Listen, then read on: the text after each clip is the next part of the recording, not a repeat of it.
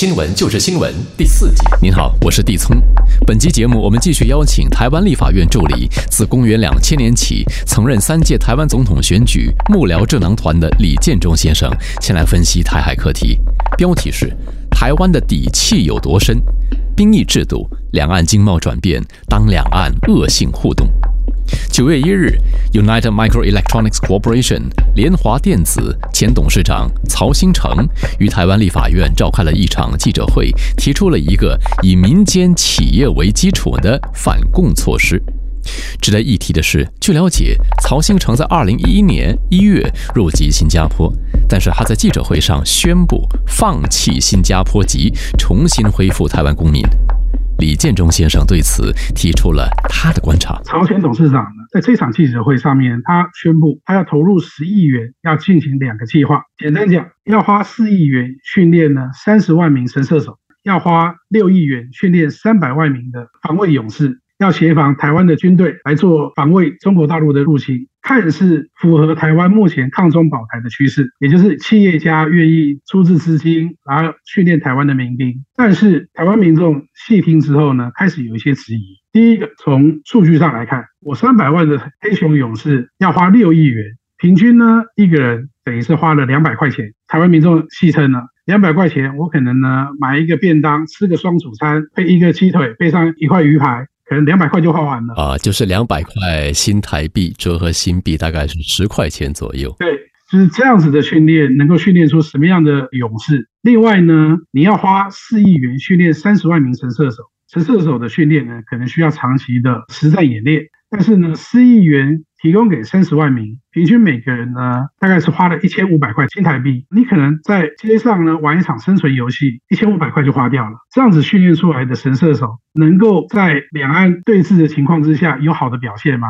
也是令人质疑的。更重要的是，当企业家愿意投入金额、投入心力来配合政府抗中保台做民兵的训练的时候，台湾的国防部却浇了一盆冷水。说台湾的军事营区的靶场是不外借的，也就是曹董事长他一腔热血想要训练的这个可能性呢，是大大降低。至少他没有一个像样的靶场可以让他练习，或许他们可能只能去打生存游戏去做训练。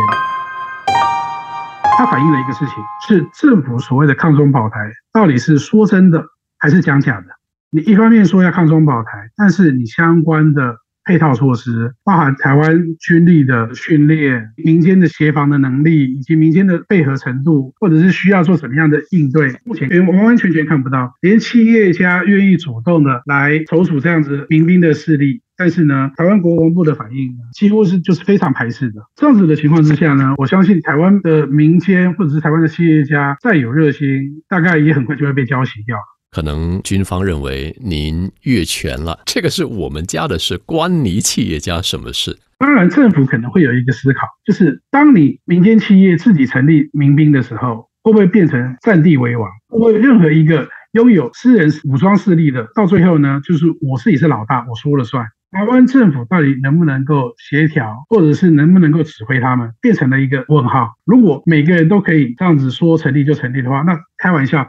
台湾黑道不是拥枪自重，他更可以说说他是为了保乡卫国啊，变成一个大笑话。所以我相信政府会有疑虑是正常，但是政府不应该就直接拒绝，而是你应该要有计划的开始去思考，我需不需要这股力量？如果我需要的话，我要怎么样合理的把这些力量？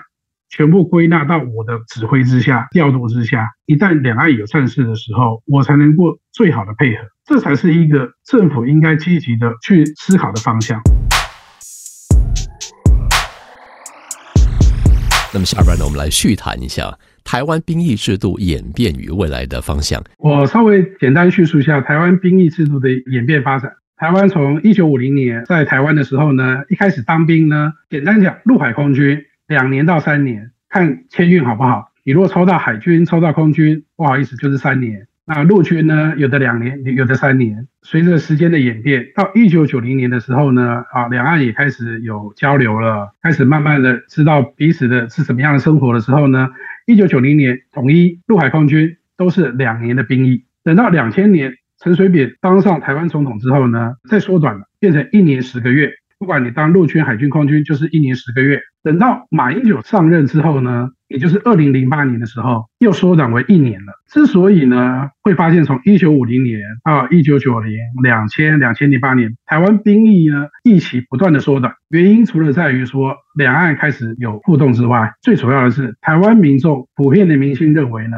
当兵是浪费时间。当时民间还流传一句俗谚，就是“好男不当兵，好铁不打钉”。也就是说，很多人对当兵是觉得很厌烦的，觉得呢他是浪费生命、浪费时间的。而台湾的政治呢，在民意的普遍的要求之下，因此不断不断的将台湾的兵役的役期缩短，甚至到了二零一三年，在整个台湾政治的氛围的考量之下呢，改制成为四个月的军事训练役。哦，只当四个月的兵，也就是从那个时候开始。台湾不再是以义务役，也就是所谓的成年男子都要去当兵为台湾的兵役主体了，反而是以自愿役，就是呢，如果你希望当兵成为你的工作，成为你的事业，那欢迎你来报名。是台湾变成以自愿役为主，义务役为辅的一个方向，一直到今天。但是四个月的兵可不可以当？能不能打仗？在今年台湾立法院在质询台湾的国防部部长的时候，台湾的国防部部长说，四个月的军事训练训练一训练下来的是阿兵哥是不能够打仗，也就是台湾的国防部部长告诉国人说，你当四个月的兵是没有办法打。对很多的年轻人来讲，或对很多在正在服役的阿兵哥来讲，那我干嘛要当这四个月的兵？我连这四个月都不要当啦。但是目前在台湾抗中保台氛围这么浓厚的情绪之下，很好玩的一点，尤其前阵子因为对岸中国大陆实施军事演习，导致台湾的民心民意又有一些变化。刚好台湾的媒体有做一份最新的民调，这个我等一下来讲。但是我想先简述一下，现在四个月的兵是怎么当的。基本上你当四个月的兵，但是如果你有念高中或念大学，在学校上军训课。还可以再抵一周的兵役，上过军训课，给你时间更短。然后你这四个月的兵役呢，你的基本训练是两个月。那这两个月期间呢，基本上你的长官是不会吼人的，是不会像以前的台湾当兵的电影这样，长官随时随地都在吼大兵科的。现在是不吼人的哦。而且现在呢，每次上课呢，每一堂课中间有十分钟休息。哇哦！休息时间呢，还有小货车、活动餐车开过来。卖餐点或冷热饮这些点心，然后你的部队出操旁边都会有救护车随行。你如果身体比较虚弱，或是身体有过敏状况的，阿兵哥的服装上面还会有红色背章，方便你的长官确认说啊，你身体比较不好，或者是你身体比较虚弱，我要随时关照你，或者是我不能够太过训练你。更夸张的是，现在每个周末可以回家休息。再加上呢，每个月发六千块的零用金，大概两百七十新元。所以现在很多的已经当过兵的比较年长的成年男性就说，这已经不是当兵了，这是夏令营的。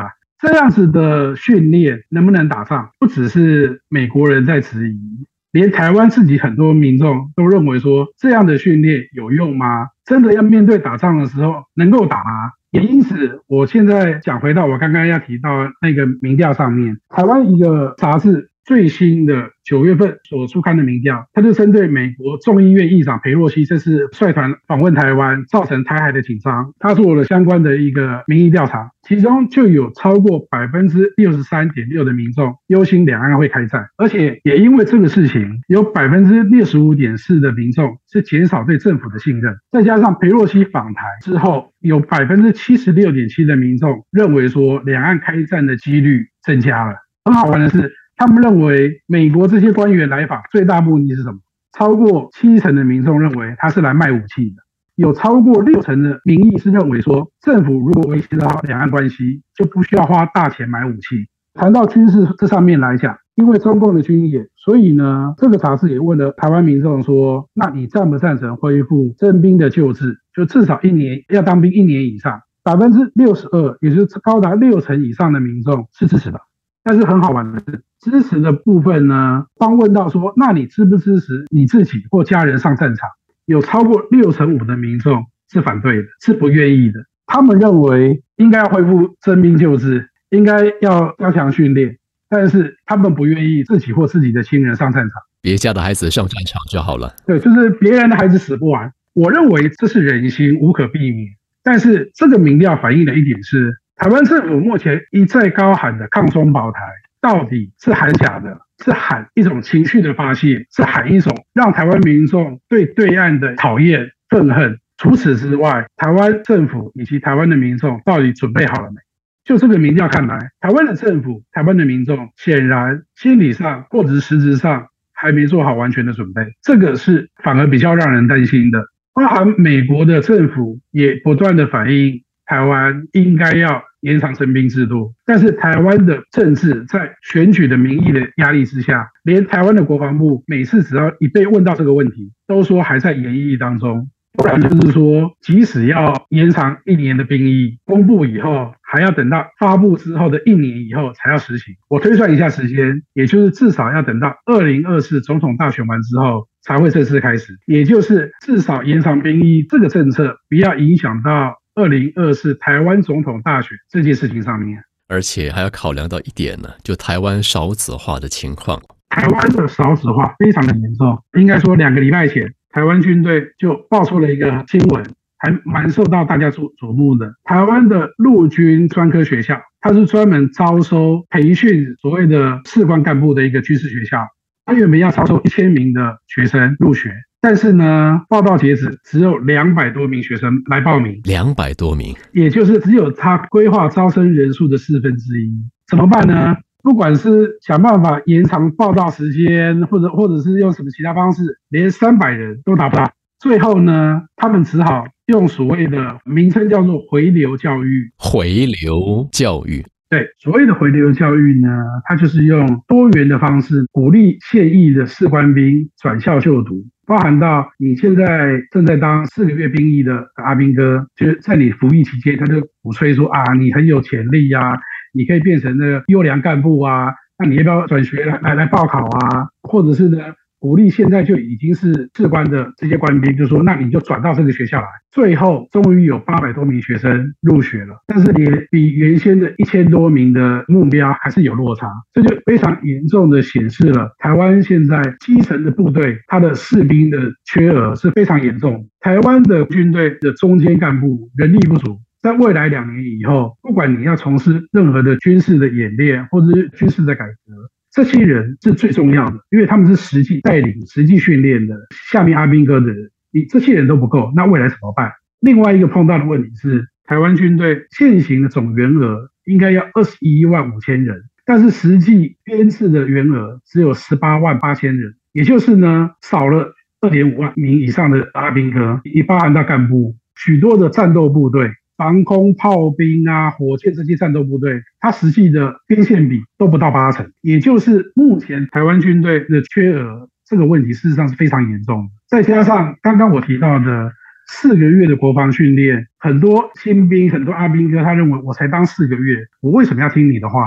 不服管教的问题时常发生。再加上台湾过去曾经发生过在军中的重大事件，所以呢，后来兵役改革之后呢？不用军法了，而是跟一般的呃法律一起适用，所以很多的台湾军队的干部反而害怕被这些基层官兵控告，也因此他们的训练，就像我讲的，他不会像以前台湾电影的部队演的这样子，呃打骂或什么的，不会，他对你很客气。但是这样客气的训练之下带来的成效是多少？台湾的兵现在到底有多少人是能够打仗、能够打实仗、能够打硬仗？我说，我认为抗中跑台就就是很假的，只是让台湾的民民众宣泄对对岸的不满而已。但是要打仗了，民心没有期待，民心不希望打仗，这样子的抗中保台，我认为是不合格的。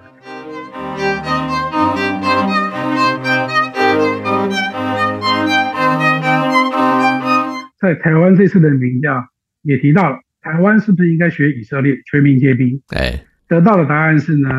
全体赞成的只有四成三，也就是呢不到五成；反对的呢占了四成一，也就是反对几乎跟赞成差不多。比较有趣的是，有高达五成以上，就五成二的男性是赞成的，但是呢女性呢有四成八是反对的。目前呢台湾女性还没做好当兵的准备。再提高一点来讲，以色列目前的国防预算呢？是占的 GDP 的五趴，事实上它也是全世界国防预算呢占 GDP 比例非常高的一个国家。但是台湾呢，目前还远远不到这个数字，台湾连 GDP 的三趴都还不到。在这次民调当中，许多民众他们支持提高国防预算，但是他们又认为说，你做好两岸的关系，你就不需要花大钱去买武器。所以这些情绪就都代表了台湾民众还在一个认知无法和谐的状态之下。这样子事实上是对你政府要推动抗中保台，事实上是有阻碍的。而政府也没有面对这个问题，甚至是告诉台湾的民众说：“哦，我们现在要抗中保台，所以我们现在必须要做好战争准备。你以及你的家人都要做好战争准备，你们都要会使用武器，你们都要有为国捐躯的打算。”但是台湾的政治人物不敢直接这样告诉台湾民众。是，我想台湾民众或台湾人民，包括台湾政府的一个想法，是很值得我们去讨论，包括深思的。也是刚才李先生提到的，只要跟大陆维持好关系、疏通好关系，维持一个就是和谐的关系，其实不用花高军费，对吧？但是我们参照另外一个除了以色列之外的新加坡。新加坡绝对是睦邻政策，一定是和大伙儿变成好朋友。当然，新加坡花在国防上的经费是相当之高的，而且到目前为止，仍旧是每个男生一定要当兵。在新加坡，有些从中国大陆来到新加坡的年轻人，他们在比较年轻的时候到来，在这儿完成教育之后，也参与了这个兵役，而且呢，还参与了就是我们叫做回营受训战备军人的这个部分。所以，这个就是以新加坡作为一个参考，以色列作为一个参考。即便是你有睦邻的政策跟睦邻的实际行动，但是在国防投入跟投资，绝对不能减少。因为就政治的战略跟谋略来看，你必须永远在您的谋划当中有一个所谓的放个引号敌人，不怕一万，只怕万一呀。我相当认同，台湾你自己要有强大的武力防卫自己，你不用去侵略别人，但是你要有能力保护自己。我认为台湾政府有必要教育台湾的民众，没有什么事情是不劳而获的，包含到保护自己。